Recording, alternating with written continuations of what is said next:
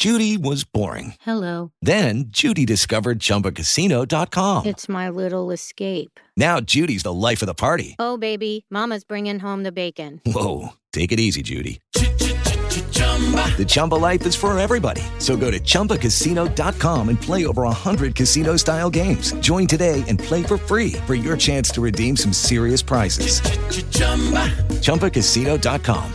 No purchase necessary. Void where prohibited by law. 18 plus terms and conditions apply. See website for details. Barbie and Ken really represent intimacy and friendship, which really should be the starting point of any relationship.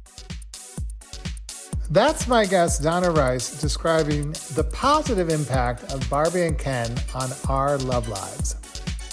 I'm your host, Mr. Divabetic. Thank you for tuning in. Tonight, my guests are the co authors of Divabetic's new ebook, Sweet Romance A Woman's Guide to Love and Intimacy with Diabetes. Donna Rice is a registered nurse and certified diabetes care and education specialist. Dr. Janis Roszler is a board certified sex therapist licensed marriage and family therapist, certified diabetes care and education specialist, and a registered dietitian. Stay tuned as we get in bed with Barbie and Ken to discuss sexual health issues and concerns for both men and women with diabetes. You know, do people learn about the birds and the bees from dolls like Barbie?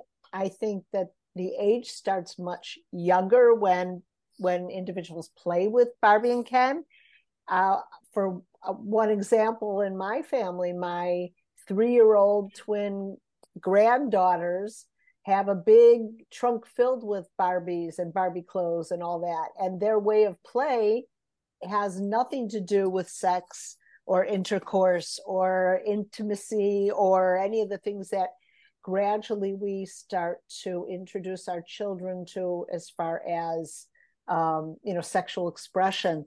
And it's all about fun and and brushing the hair and having uh having playtime in terms of fantasy.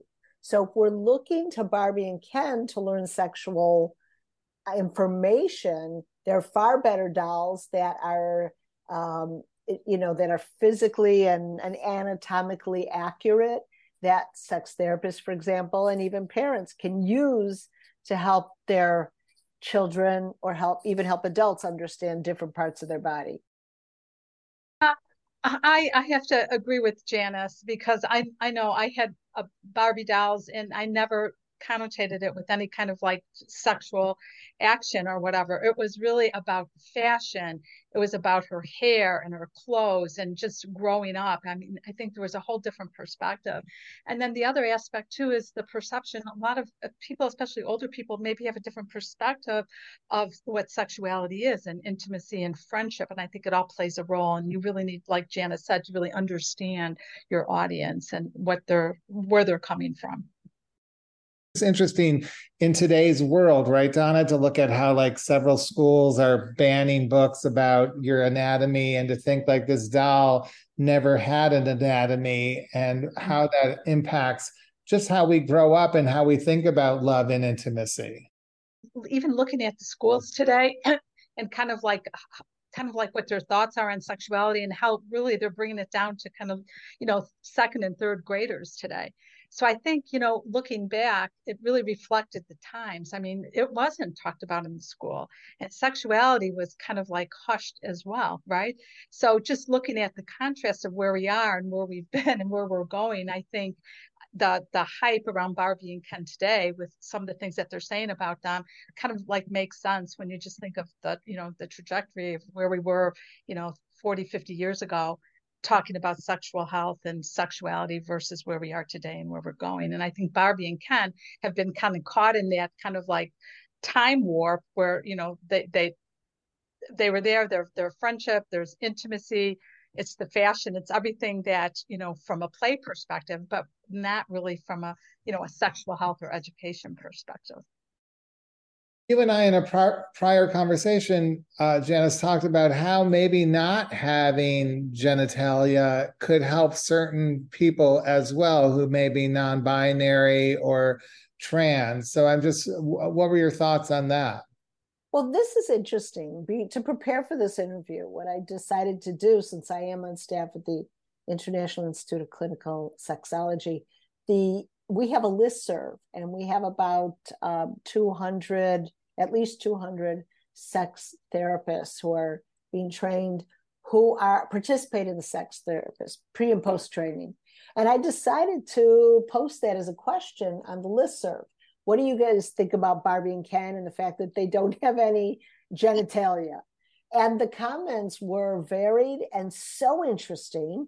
Um, some of the comments, as you mentioned, came from sex therapists who said, What a great opportunity to take um, the binary piece out of it. Yes, we yeah. see that that Barbie looks a certain way and Ken looks a certain way, but because there's no genitalia, a child can use their imagination and their own um, decision regarding the identity of these dolls and the gender expression of these dolls and connect to them in any way they want. And one other therapist said, you know, one day I was Barbie and the other day I was Ken. And I loved that I could go back and forth and be whatever I wanted in my mind and experiment and play. So, in terms of giving freedom to that type of fantasy and that type of experimentation and role play is actually a wonderful thing that the whole Barbie and Ken world offers. Can Barbie and Ken still experience intimacy even if they can't have intercourse? Stay tuned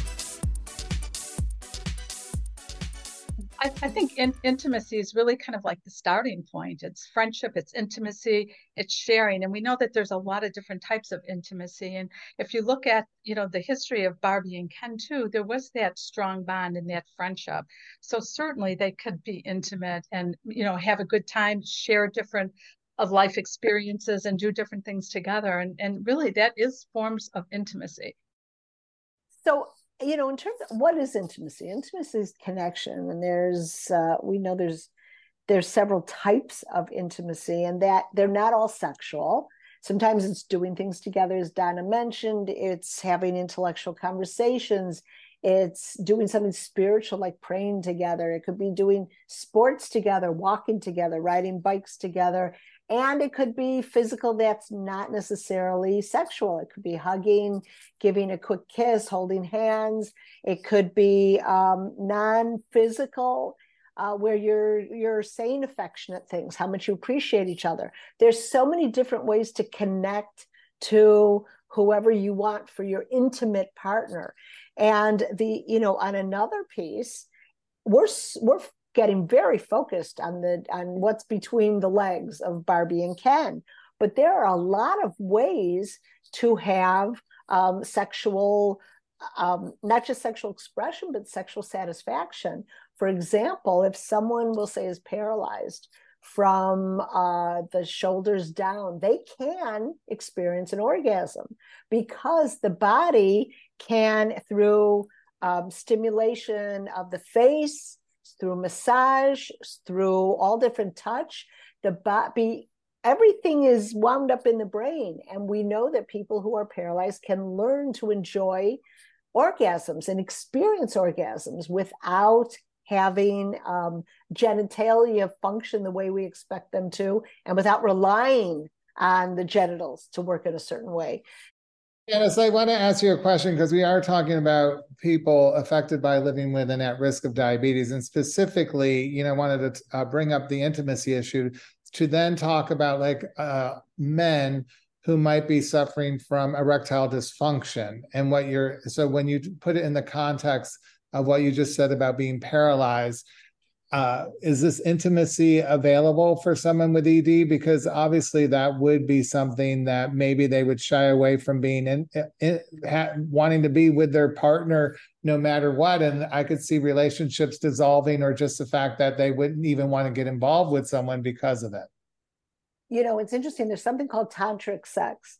And tantric sex, it has a lot to do with kind of suppressing, um, not suppressing, I should say, with waiting and building up sexual tension. And so what you do is you hold off on the the um, erection and you hold off on the ejaculation. And if you can't have an erection, that doesn't mean that you can't have an orgasm. It's possible. And also, you can have an orgasm and not have um, an ejaculation. So there's a lot of different ways to approach sexuality. And the one thing that we forget is our bodies have so many sensual locations. A lot of people can get incredibly turned on when someone massages their ears or other parts of their body or their feet. And uh, so if we just totally focused on vaginal penile um, areas of the body, we're missing a whole lot of other things that can give incredible stimulation. And also, the orgasm doesn't have to be the end game.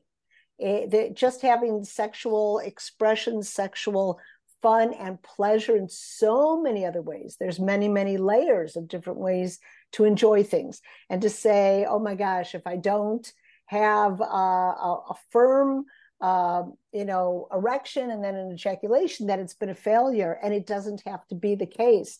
One thing we know about men with diabetes is that, uh, first of all, their erection is very much related to or associated with their blood sugar control uh, ability to keep their blood sugar in a healthy range.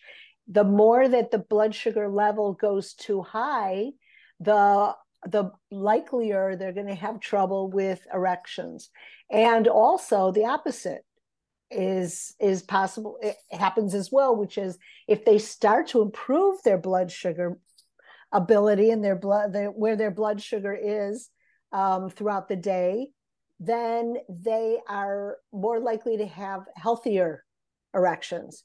And so that's a big piece but there's so much to do in the entire global world of of sexuality and intimacy that while they're healing while they're working on themselves they can still have wonderful intimate and sexual interactions with their partners and Donna, how about women with diabetes? Because um, I want to ask you some of the more uh, common health issues they might sexual health issues they might be dealing with specifically like if it's painful to have sex they might not want to have intercourse. So is intimacy an option for them Yes, and I think one of the starting points, and I think Janis alluded to it, that we've always talked when we when we do education um, to both professionals and to patients, we really talk about really set aside the kind of the penis and the vagina, get away from that, really start focusing on what you love about that person and and what really turns you on in the beginning, and to really try to get them back to those intimate moments, so they could start really focusing on really what mattered and what really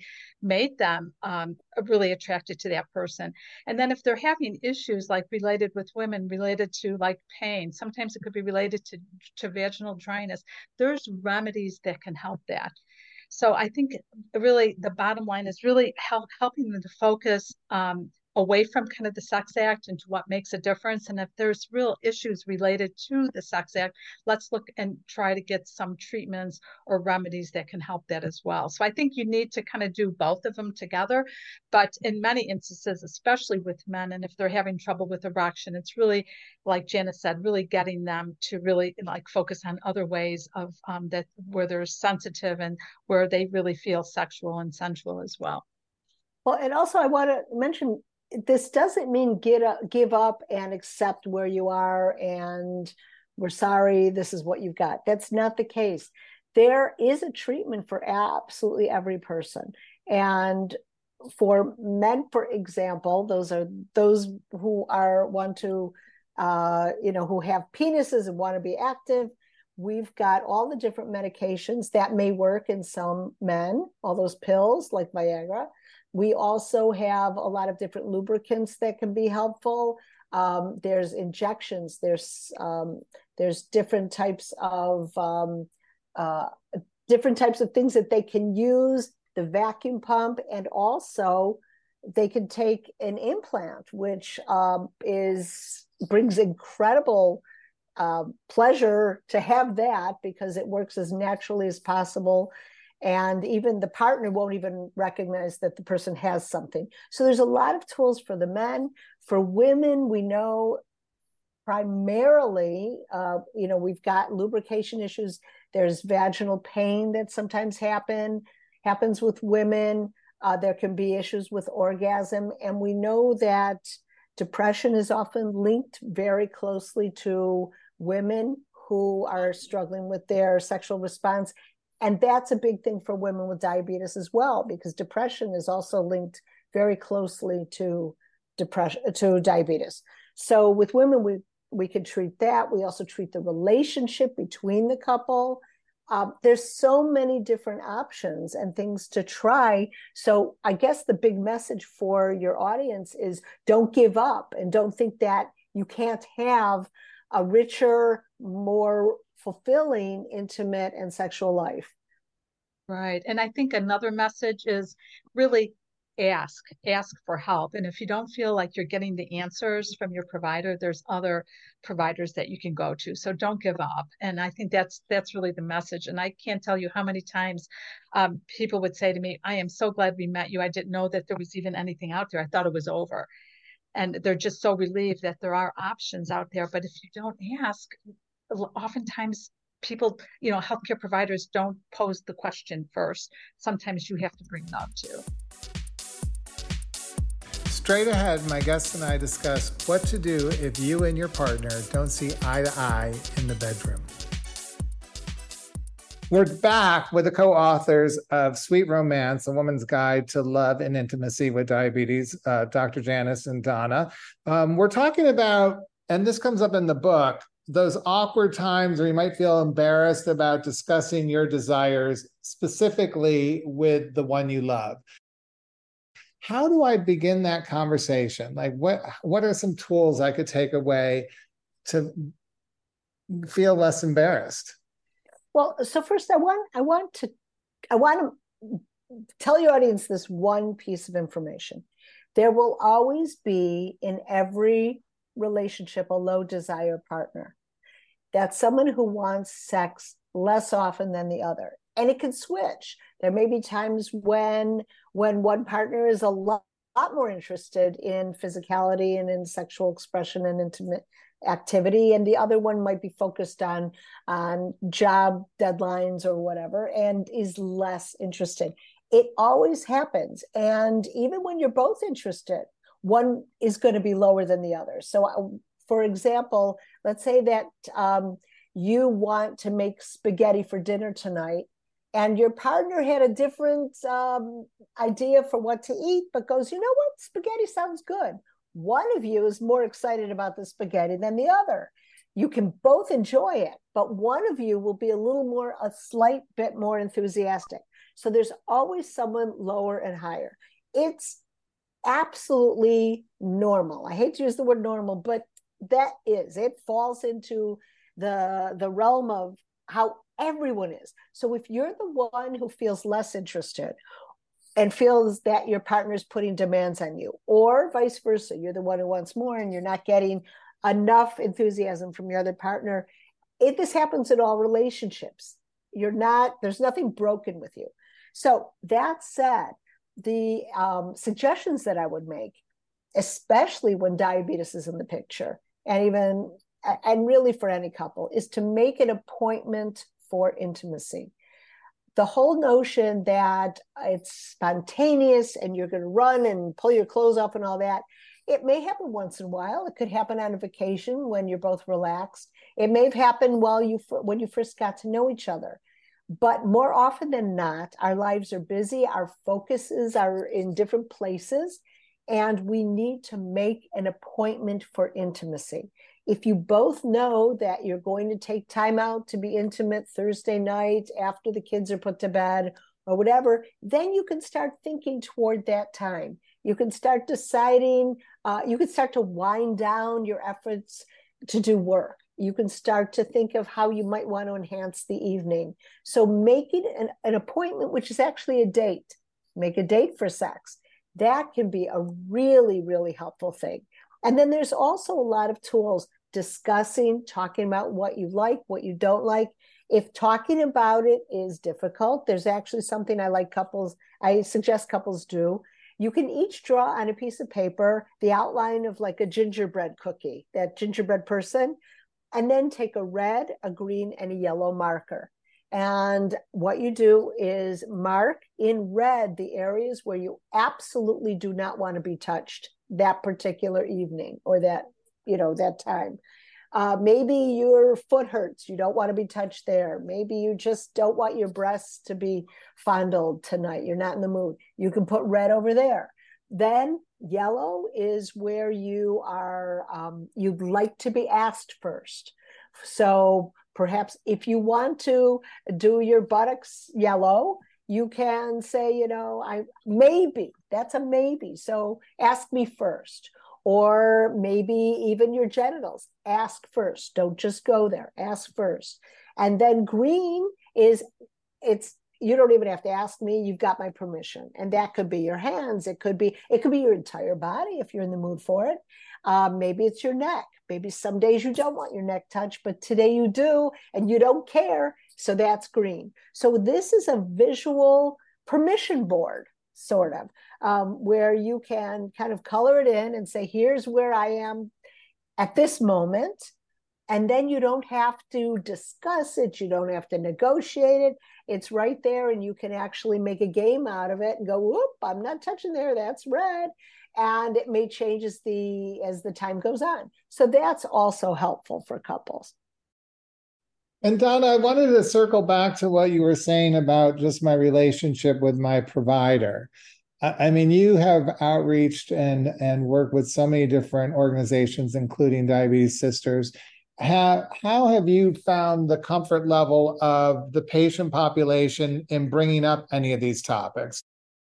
Yeah, and I think, you know, talking about sexual health or sexual problems is really, really difficult for everyone. And I think that's probably the question that I get all the time is how do I do it? How do I say it? What do I do? I'm embarrassed and all that. And so I, I, I just think that really what you have to do is, and I tell everybody, write down your questions. And, you know, today, you know, healthcare providers are really busy. There's less of them, especially after COVID.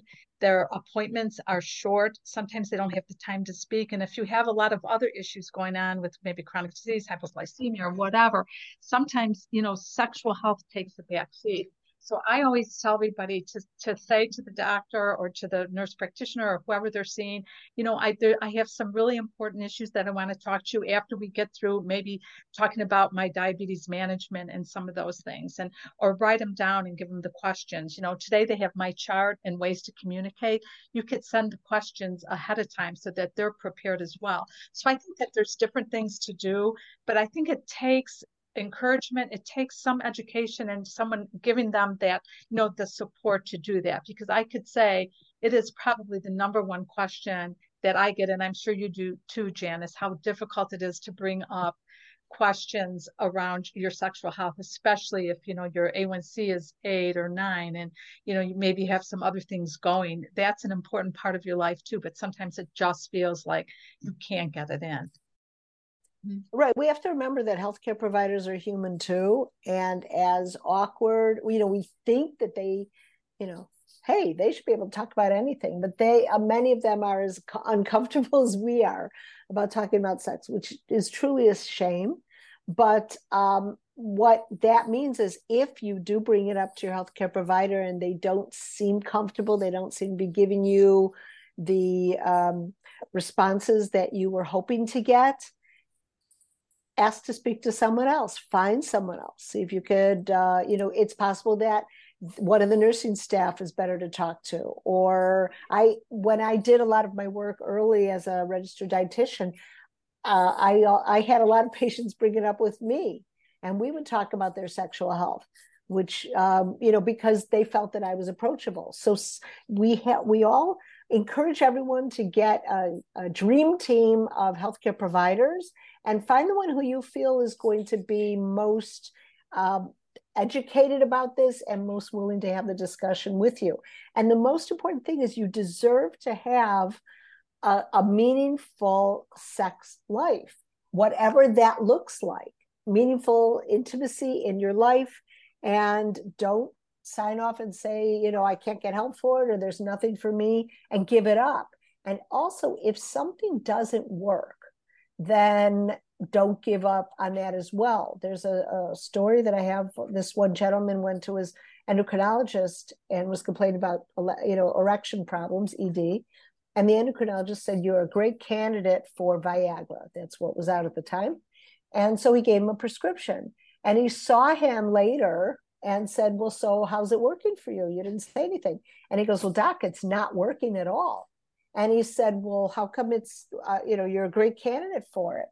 And he said, Well, uh, what I do is I take the pill and then I sit and I read a book about growing tomatoes. And then, you know, nothing happens. And the doctor said, You you need to use it properly.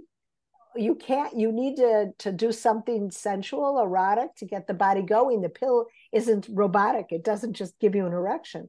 So, learning how to use it is one thing. So, make sure that whatever you try, you learn how to use it properly. And then also um, the pills, the oral erectile um, pills that are available, only work in about 60% of males with diabetes. So if you're one of those who, and you don't get a lot of satisfaction from it, or it worked for a while and is it working anymore? Don't say, well, I guess that's the end of it for me there are other options. Speak to your doctor again and let them know that it's not working for you and you want to try something else. Yeah, and just to jump in here too, a lot of my patients were really unaware that urologists really deal with a lot of sexual health issues, and you know the implants and some of the other ones too. And there's a lot of um, um, sexual health clinics within urology practices. And I think that that was kind of like an aha moment for so many of my patients because they'd be going either to primary care or internal medicine. And yeah, maybe they could get the script. If, but if it didn't work, like Janis mentioned, it was that next stop. And thank goodness that that physician was able to address it and ask what the efficacy was of that drug and then help them him through it so that he's successful. But oftentimes that doesn't happen. But i think just giving people information and knowing that there are other providers out there that it's not the end of the line that like janis mentioned there are other treatment options. And oftentimes they may need to go to a different provider can really help them expand some of those um, treatment options. All right. When we come back we're going to go to the divabetic mailbag and ask the co-authors of Divabetic's new ebook, Sweet Romance, A Woman's Guide to Love and Intimacy, Donna Rice and Dr. Janis Roszler, to answer your most pressing questions. Stay tuned. You know, Janis, I'm going to give you the first question because you kind of brought up this topic. Cigarettes and Viagra, do they go together or don't they go together? This is one of the hottest topics on the Divabetic blog. Um, well, here's the thing about uh, about erections. To have a healthy erection, you need good blood flow and healthy blood pressure. You need to be able to get the blood. When the brain says go, you need to have the blood delivered to the penis and stay there so you can have a, a healthy erection. Cigarettes impact circulation. They wreak havoc with it. They cause problems with circulation. You've got the nicotine, all the effects of nicotine. And the thing is, it's fighting against the Viagra because what is the Viagra doing? The Viagra is prompting muscle tissues to relax so more blood can flow more quickly. And the cigarettes are who knows what they're doing. They're messing up your blood flow and your circulation. So, do they go together? No. And what I really encourage people to do is try whatever you can do to stop smoking. We see such a big difference in individuals and their ability to have healthy erections even within a short period of time once they stop smoking their erection gets much healthier and then many of them don't even need the viagra at that point so that would be my recommendation is that they really don't go together all right okay donna you're in the hot seat okay. Many people on our blog have a problem or anxiety about going to the bathroom in front or around their partners. What's your advice? Well, I think, you know, if if you're uncomfortable, communicate it, say it, and then and, and then don't do it. So I I do think it's really up to the individual and what they want. And I think people have to respect their needs. So I think my thought on it is if, if I said to my partner, you know, I really want privacy, I think it should be granted and respected. Janis, what's your take on that? Because this has come up on the Divabetic blog a lot, where people even start to experience IBS because you know they they just feel so awkward getting out of bed and going into the bathroom about what could happen that they they just cause a lot of digestive digestive stress uh, to you know on themselves. You know, you know, it's so interesting. I really think that I agree with Donna. There's nothing wrong with privacy. Um, I really don't think that this is a requirement to be able to use bathroom facilities in front of each other.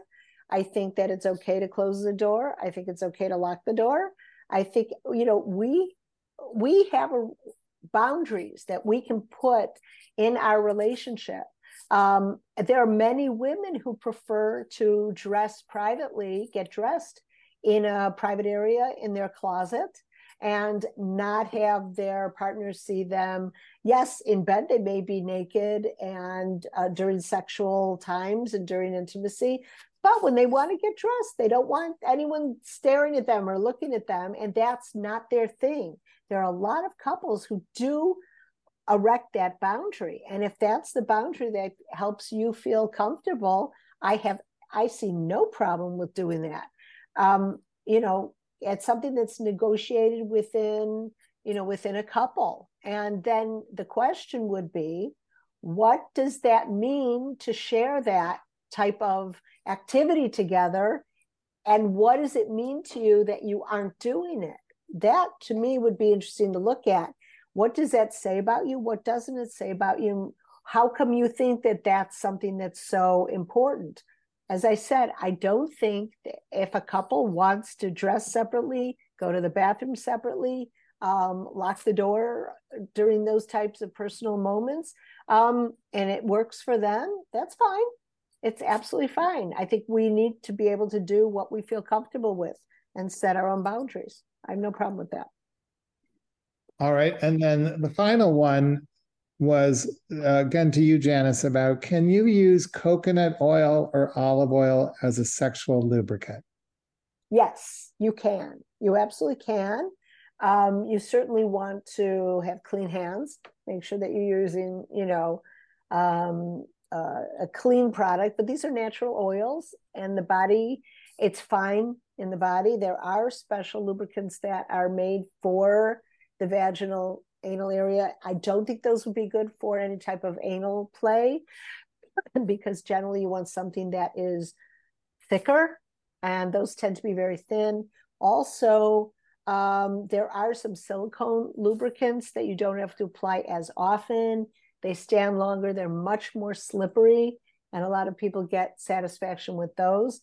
Those are not water based, they're silicone. You just have to be really careful. Um, even with the oils you mentioned, about getting them on the sheets because you're you know they stay on the sheets they're hard to clean up Coming up in our final minutes, we're going to talk about how role playing and playing with toys in the bedroom isn't just for kids.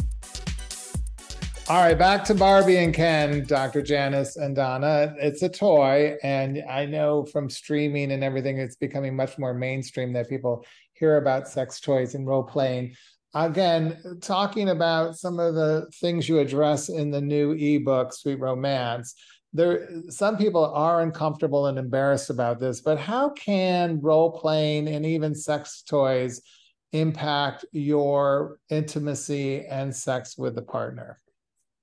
Jan, sure. Dr. Oh, okay. So in my in my perspective, the bedroom is a playground for adults ideally you want it to be a place that's fun and just where you can relax you can be kids again you can role play you can do whatever you want just like just like barbie. You can be the astronaut whatever you want. So bringing toys in can enliven your um, sexual experience. And also if you have any type of difficulty um, perhaps if um, if the male partner, for instance, wants to do some type of um, sexual massage on on his female partner, for example, and he's got neuropathy and his hands aren't working as well, having a toy brought in a vibrator or something that she can use can be great. And also, of course, if it's a same sex partner too. So people can uh, bring, you want fun, joy, different experiences, different touches, different vibrations.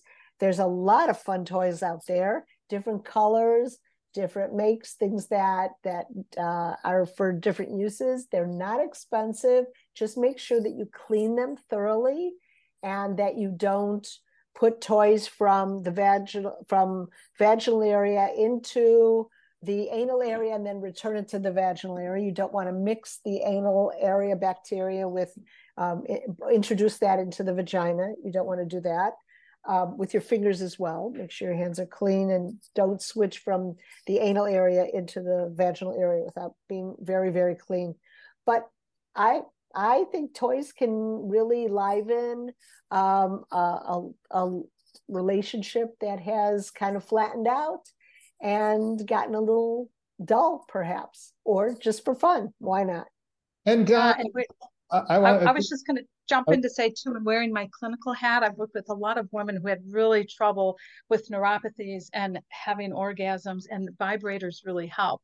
So I think that from a clinical perspective, and Janis mentioned it too with neuropathy, even with men with sensation, it, it really, really helps. So I'm a huge proponent of of trying it, um, looking for them, buying them, and there's places where you could purchase them and they come delivered to your home in a brown bag, so nobody would know, like your mailman or your neighbor or whatever. If you live in an apartment building, it's pretty discreet.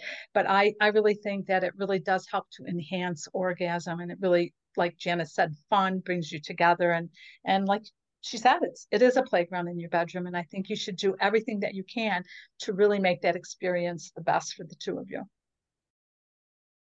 this conversation i'm thinking that just telling your partner you have diabetes kinds of kind tends to open the door for more conversations around love and intimacy because you're opening yourself with the vulnerability of expressing your a health condition.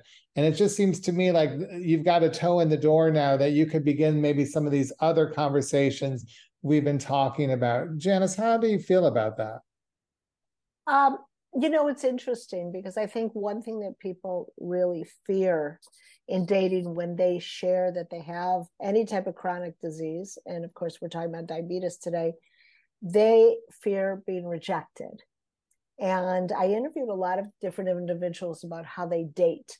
And one thing that many of them found incredibly successful was if if they can have a positive attitude that will communicate to their partner how to feel about it um, or how they could one option to how to feel about it. For example i knew someone with diabetes.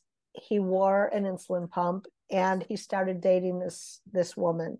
And he said he was so afraid to tell her about having diabetes because he thought she won't want to date him anymore. You know it's a mystery turns out she did not know much about diabetes at all.